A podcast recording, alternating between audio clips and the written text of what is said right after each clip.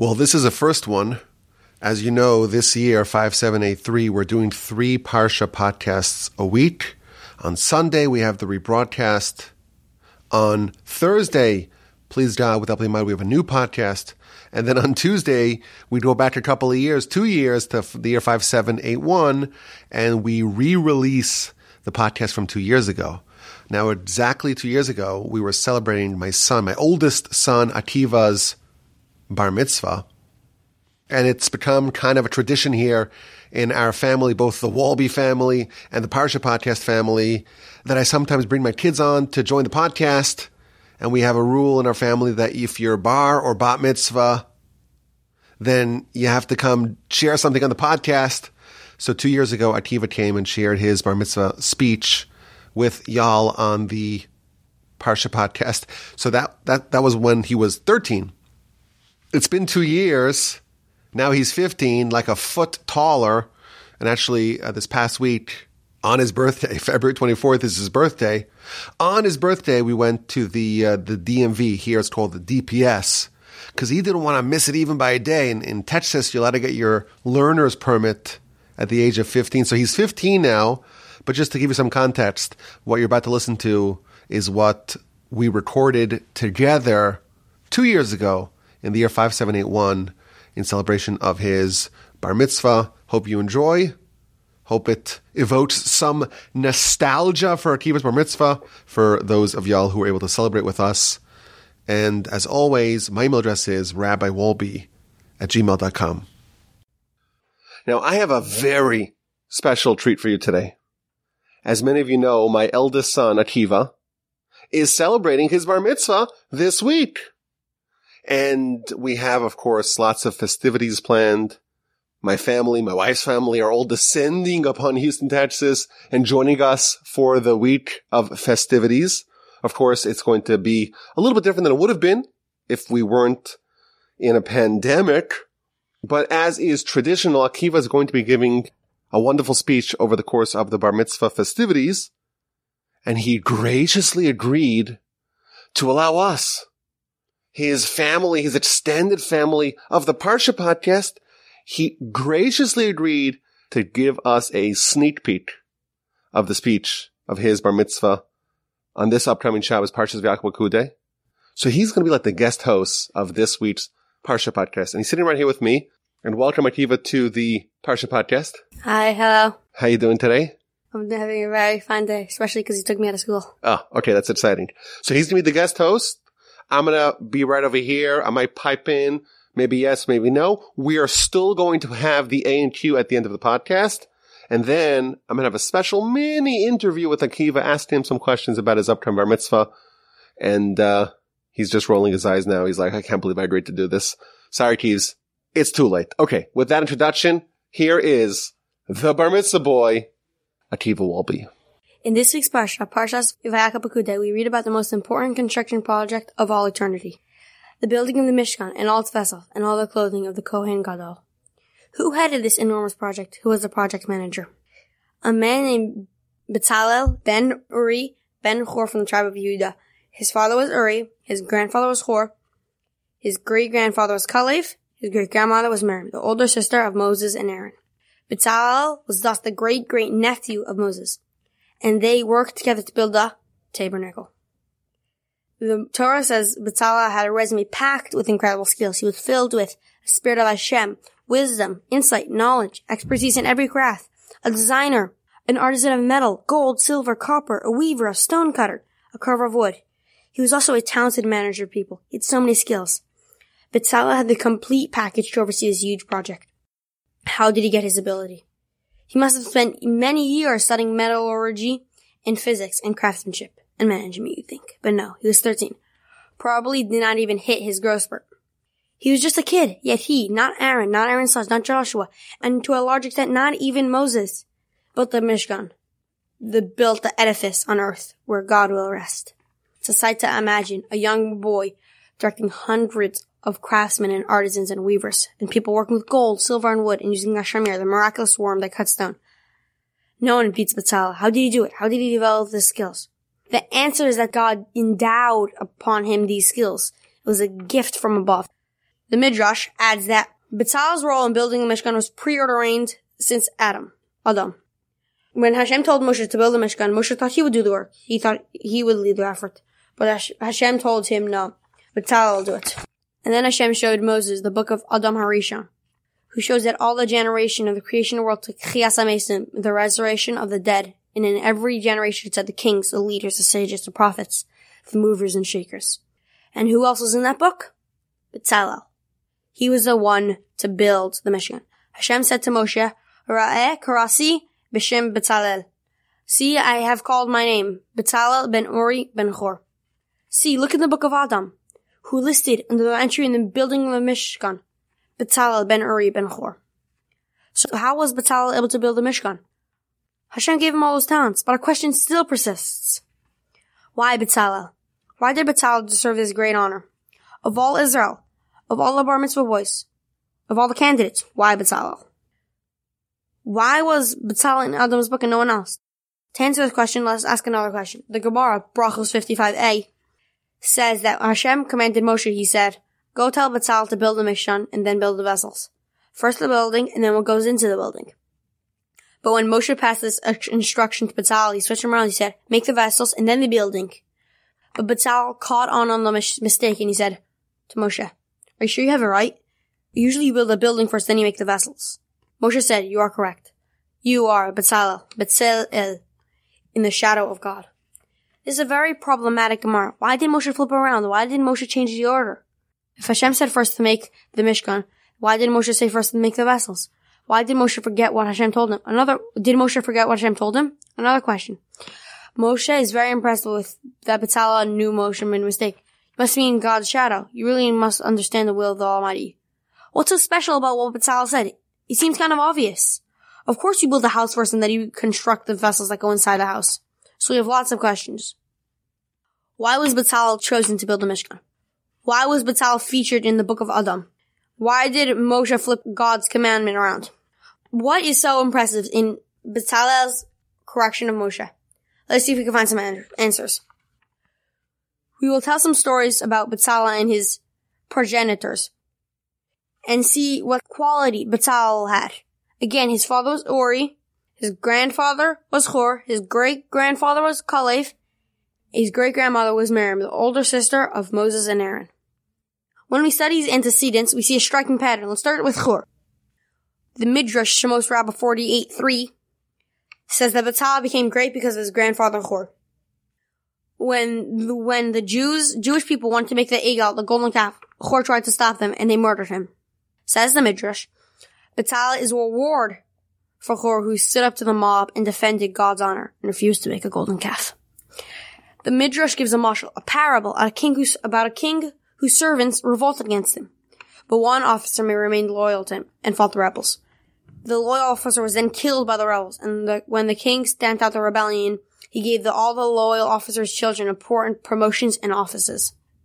So to Hur, when the Jews rebelled, Hur was loyal to God. When there was a nationwide insurrection, Hur stood firm. Hur was not swayed by the mob, and he died a martyr, standing up for God's honor, and God promised, I will repay you. Your grandson will be the one to build a Mishkan. Hur did not follow the ground, the crowd. Hur did not accept things unquestionably. This is, that is Hur. Let us go generation up. Kalev. Did he have the straight? Did he stand up with the mob? You bet. When he sent with his spies to scout the land of Israel, ten of the spies came back with slanderous accounts of the, of the land, with intention of frightening the nation and sending them back to Egypt. And Kalev risked his life and stood up to Bob and said, no. What about Miriam, Bezalel's great grandmother? Again, the Midrash attributes Bezalel's greatness to her. The Paro said, murder the babies. Miriam said, no. God said, I will give you a descendant full of wisdom more than anyone else. I will give you Bezalel. We begin to see a pattern. Bezalel's grandfather, Hur, said no to the people who want to make the golden calf. Bezalel's great-grandfather, Kalev, said no to the spies who wanted to slander the land of Israel. Bezalel's great-grandmother said no to Paro when he wanted her to kill innocent babies. Three of Bezalel's ancestors were willing to forfeit their lives and stand up for what they knew was correct. And the product of that is Bezalel. But there's more. The Gemara, Sotah 12a, tells us a story about what happened when Paro decreed that all the male sons must be thrown into the river. Tells us that Amram, the father of Moses, Aaron, and Miriam, was the leader of all the Jewish people. When he saw what Paro did, he said, we cannot have any more children born and to be killed by Paro. So he divorced his wife Yocheved. When the rest of the people saw Amram, the greatest divorcing their wife, they also divorced their wives as well. Amram was the greatest leader of the Jews. And he made a calculation. If we have children that we murdered, it is futile to bear children and he divorced his wife. Seems pretty logical. And then the entire nation agreed with him and also divorced their wives. What happened next? Continues the Talmud. His six-year-old daughter Miriam told him, you're worse than Paro. Paro decreed only to regard with the males, but you decreed both with the males and the females. Paro decreed to kill them only in this world, but you decreed to kill them in this world and the next world. Paro didn't know what if his decree would be fulfilled, but your decrees will certainly be fulfilled. Six-year-old Miriam told her father, you're worse than Paro. Well, chutzpah, but look what happened. Amram accepted his daughter, his daughter's words and remarried his wife. And all the people, they also remarried their wives. What a remarkable story about Bezalel's great grandmother. In this story also, Miriam stands up when she sees something wrong. Her father was the greatest leader of the people and in her opinion made a mistake. And she was correct. Her father indeed made a mistake and reversed his decision. But here's the amazing thing. Miriam noticed the mistake and no one else did. They simply all copied Amram and did not critically examine his de- decision. Miriam stood up to power despite the danger. But it was not only to tyrants that Miriam had the courage and clear thinking to note when something was amiss. Miriam stood up to her righteous father when no one else did. This brings us to Bezalel. Bezalel comes from a long line of people of courage and determination and conviction and strong principles who don't just follow others blindly, who don't just copycat. Bezalel comes from people who do not sit idly when they see something wrong. They act, they resist, they question, they protest. And as a result to who his ancestors were, Bezalel merited to be the one who God, that God gave all this wisdom. But there's one more thing. There was only one more thing that Bezalel had that clinched his standing. Moshe is told by Hashem, tell Bezalel, build the Mishkan and then build the vessels. But Moshe switches it.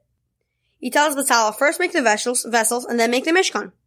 This was a test to see if Bezalel has the midos of Hor, Kalev, and Miriam. And it's important to remember when this was. This was after Moshe came down with a second luchos, and his face was glowing, as bright as the sun. Even his older brother, Aaron, was scared to come close to him. Moshe had to put on a mask in order not to blind the people he was talking to. Moshe was an angel walking among men, and everyone on was terrified of him. Everyone except for one precocious bar mitzvah boy. When Moshe said, build the vessels first and then build the Mishkan, and Bezalel said, excuse me, I'm sorry, but I think you made a mistake. Doesn't it make more sense to first make the house and the Mishkan and then make the vessels that go into it? Are you sure you heard God correctly? Maybe you erred? Can you imagine the chutzpah of this kid? He's 13 years old. He's a punk. He goes up to Moshe and tells him, maybe you heard God wrong. Everyone is terrified of Moshe, his own brother, his older brother. Aaron is scared to look at him. And this little child tells Moshe, with the greatest person who ever lived, I think you have it backwards. Can you imagine anything that's inappropriate to this? But what do you know? Bezalel was correct. And as a result, Moshe says, you're in the shade of God. Why is Moshe so impressed by Bezalel? What was so impressive about Bezalel that he said, that he, like Miriam and Hor and Kalev, don't just accept things as given. When they see something wrong or inappropriate, they open their mouths and inquire. Or they open their mouths and protest. They're able to stand up. They're to stand the, up to the mob who wants to make a golden calf. They're to stand up to the mob who wants to slander the land. They're to stand up to power who wants to commit infanticide. They even stand up to great leaders like Amram when he makes a miscalculation. They even stand up to Moshe when he seemingly makes a mistake. Bezalel comes from a long line of rugged independent things, of people willing to do it alone if needed, of people willing to risk all for what they believe, of people willing to question the convention. He has the pedigree to be a great person. But it is only when he too displays the quality that demonstrates he's in the shade of God. Moshe was testing him to see if he shared the characteristics of Hor, Kalev, and Miriam. I will say something illogical. Build the vessels first and then make the Mishkan to house them. And let's see if he has the guts to call me out and correct me. Bezalel did just that. He was not only the descendant of Kalev, Miriam, and Chor, he embodied their trait that made him in the shade of God, and it made him worthy to build the tabernacle. What does it mean to be an Adam's book? It means to be original. It means not to copycat. It means to recognize that Adam was an unique, a once in history human person, not a commodity, never to be replicated. Adam was one of a kind. Whoever recognizes that they are one of a kind has an entry in Adam's book. We must declare the world is created for me. We must recognize that I am the Adam in my world of my life. It means not just to follow blindly what everyone else is doing. It means to be an individual. It means to be unique. That attitude is ex- exhibited by Bezalel and why, and that is why he's in Adam's book. Only Bezalel could make the Mishkan. Creativity is an expression of individuality if you want to create something that did not exist before, you cannot be identical to everyone who came before. If you think exactly like them, you'll only be able to mimic them. You won't be able to make something new. To build a Mishkan, to build something the world has never seen before, demands an individual, not a copycatter. This story of Vital has many lessons for us. One of the lessons is the gifts that we have, have come from our parents and grandparents go way back to Avram. The, their mitos are in, ingrained within us but not enough to be destined for greatness. You have to perpetuate it. Because of the bravery of Batal's ancestors, he was destined for greatness. But he only got the greatness that he, when he did it himself. If you want to be an individual, discover what entry can be found by your name. Thank you. Thank you so much, Akiva Wolbe. That was fabulous. I always say that the Parsha podcast is like a family, and therefore, Akiva, you're part of this family. And I wanted to make sure that even the family that lives far away and is not able to make it to the bar mitzvah, they too could participate and hear your wonderful speech. Plus, it's nice to do a dry run, a practice run. You did a fantastic job and fabulous. Okay, let's get to this week's A and Q before we go back to Akiva and have a mini interview with him. So like Akiva mentioned, Bezalel was chosen not arbitrarily. He was chosen because he comes from a very important line. His grandfather was so righteous, Hur, his great grandfather Kalev, his great grandmother Miriam. And because of the righteousness and courage, he was chosen by God. He was selected to be in the book of Adam, to be the one to build the Mishkan. See, I have called my name Bezalel ben Uri ben Hur.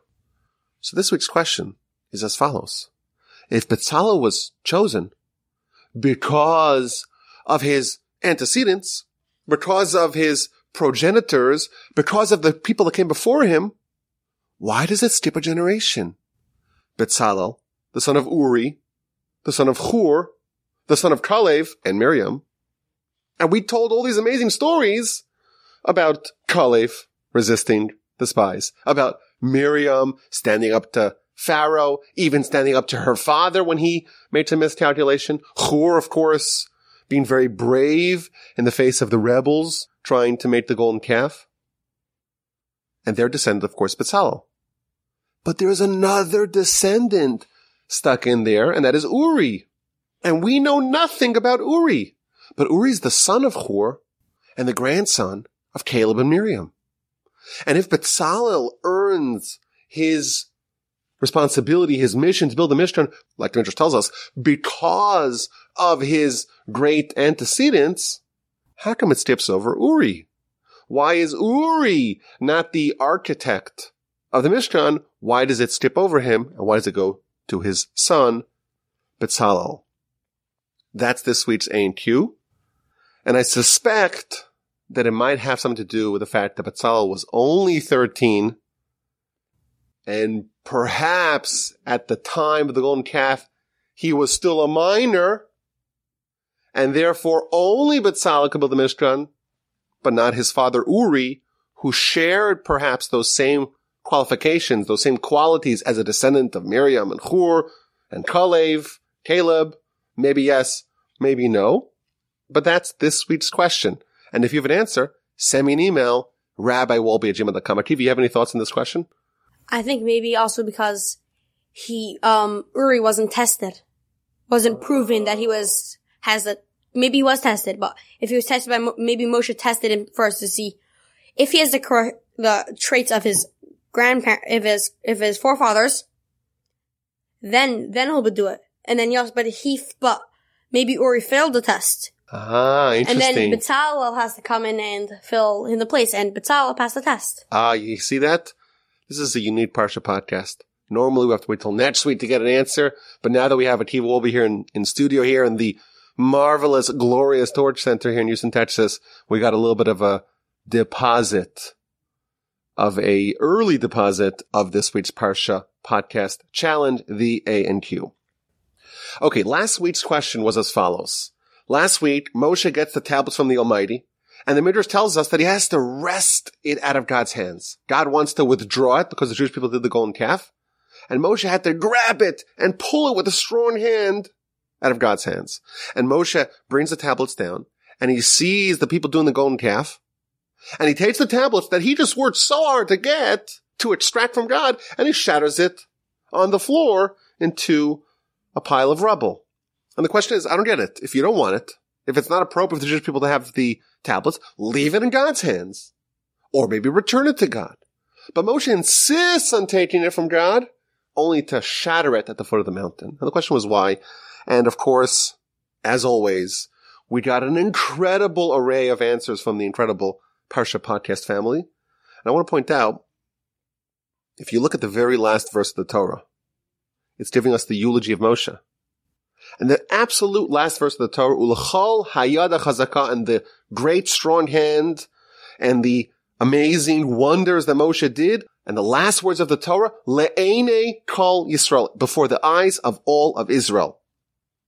What was Moshe's crowning achievement? What was the final parting thought that we should have about Moshe? Is something that he did for the eyes of all of Israel. What's that? What did Moshe do before the eyes of all of Israel? So Rashi tells us again, this is the last Rashi in all of Torah, that Moshe was inspired to shatter the tablets in front of the eyes of all of Israel. And that is Moshe's greatest achievement. So this adds another wrinkle to our question. Not only did Moshe do the right thing of taking the tablets from God and shattering them, that was the greatest deed of Moshe's life. Of all of Moshe's achievements, this one towers above them all.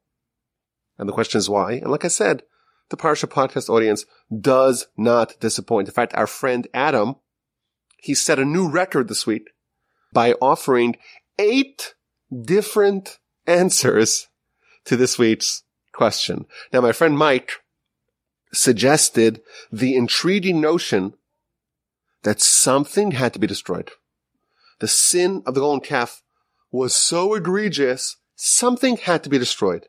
And it was going to be either the nation or the tablets. So Moshe wrests the tablets out of God's hands, so to speak, and he forced God's hands to destroy the tablets and thus to spare the nation. Now, another idea that Mike shared, and this was echoed by many other listeners, is that Moshe needed to do something drastic to reawaken the people from worshiping the golden calf. Our friend Adam compared this to a defibrillator. When someone's heart's not working properly, you have to stun it. You have to shock it. You have to stop it even so it could restart properly. When they witnessed Moshe shatter the tablets, it shook them up and made them realize their mistake and it set them onto a path of recovery and repentance. Sometimes to recover, you first have to hit rock bottom. And what is a worse nadir than Moshe taking the tablets that he got from God, etched with the finger of God, and shattering it? Look what you destroyed. And when you see that, it shakes you up from your slumber. It awakens you from your stupor. Okay. We messed up. It's time to rebuild. Okay, here's uh, some questions that we have for Akiva. Now, I, did not show him the questions, so we'll see what we have. Okay, so Akiva, how would you explain what changes when you turn 13? How would you define what it means to be bar mitzvah? You don't like feel anything different. Although it's like now everything's like you've been that you've been practicing your whole life is now it's reality. It's game time. Yeah. So is that scary? It's not that scary. I don't know. I try not to be intimidated by much. Okay, that's a good definition. So basically now you're, you're practicing, you're training and now it's the big leagues. Yes. What do you think is going to be the hardest thing about being bar mitzvah? I really don't know. You'll find out and I, let I, us know. I haven't tried it before, so. Should we have a follow up episode after a year and you'll let us know, let the audience know? Back up who they next year? We'll see. Maybe. Okay. What are you most excited about for this upcoming weekend? I don't know, maybe seeing like a lot of my cousins. I haven't, uh, grandparents, haven't seen them in a really long time. Okay. Seeing family. What, how would your bar mitzvah be different if not for COVID? There will be a lot more people coming and I would probably, I don't know, I would probably be meeting a lot more people. I'm not sure more of your friends would probably come in. Oh, okay. And here's the last question. I saved the best for last. What do you think your parents could do to do a better job in raising you and your siblings? I plead the Fifth Amendment. Um, That's a good answer.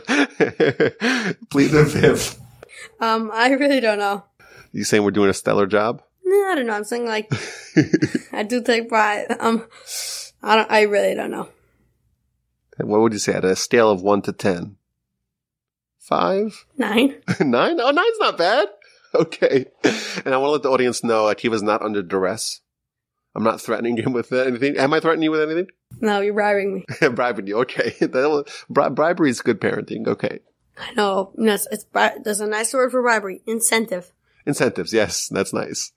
Yes. What's another word for brainwashing? Incentivizing. Education. What's your last line? What's your, what final message do you want to share with the audience? I don't know. Keep up listening.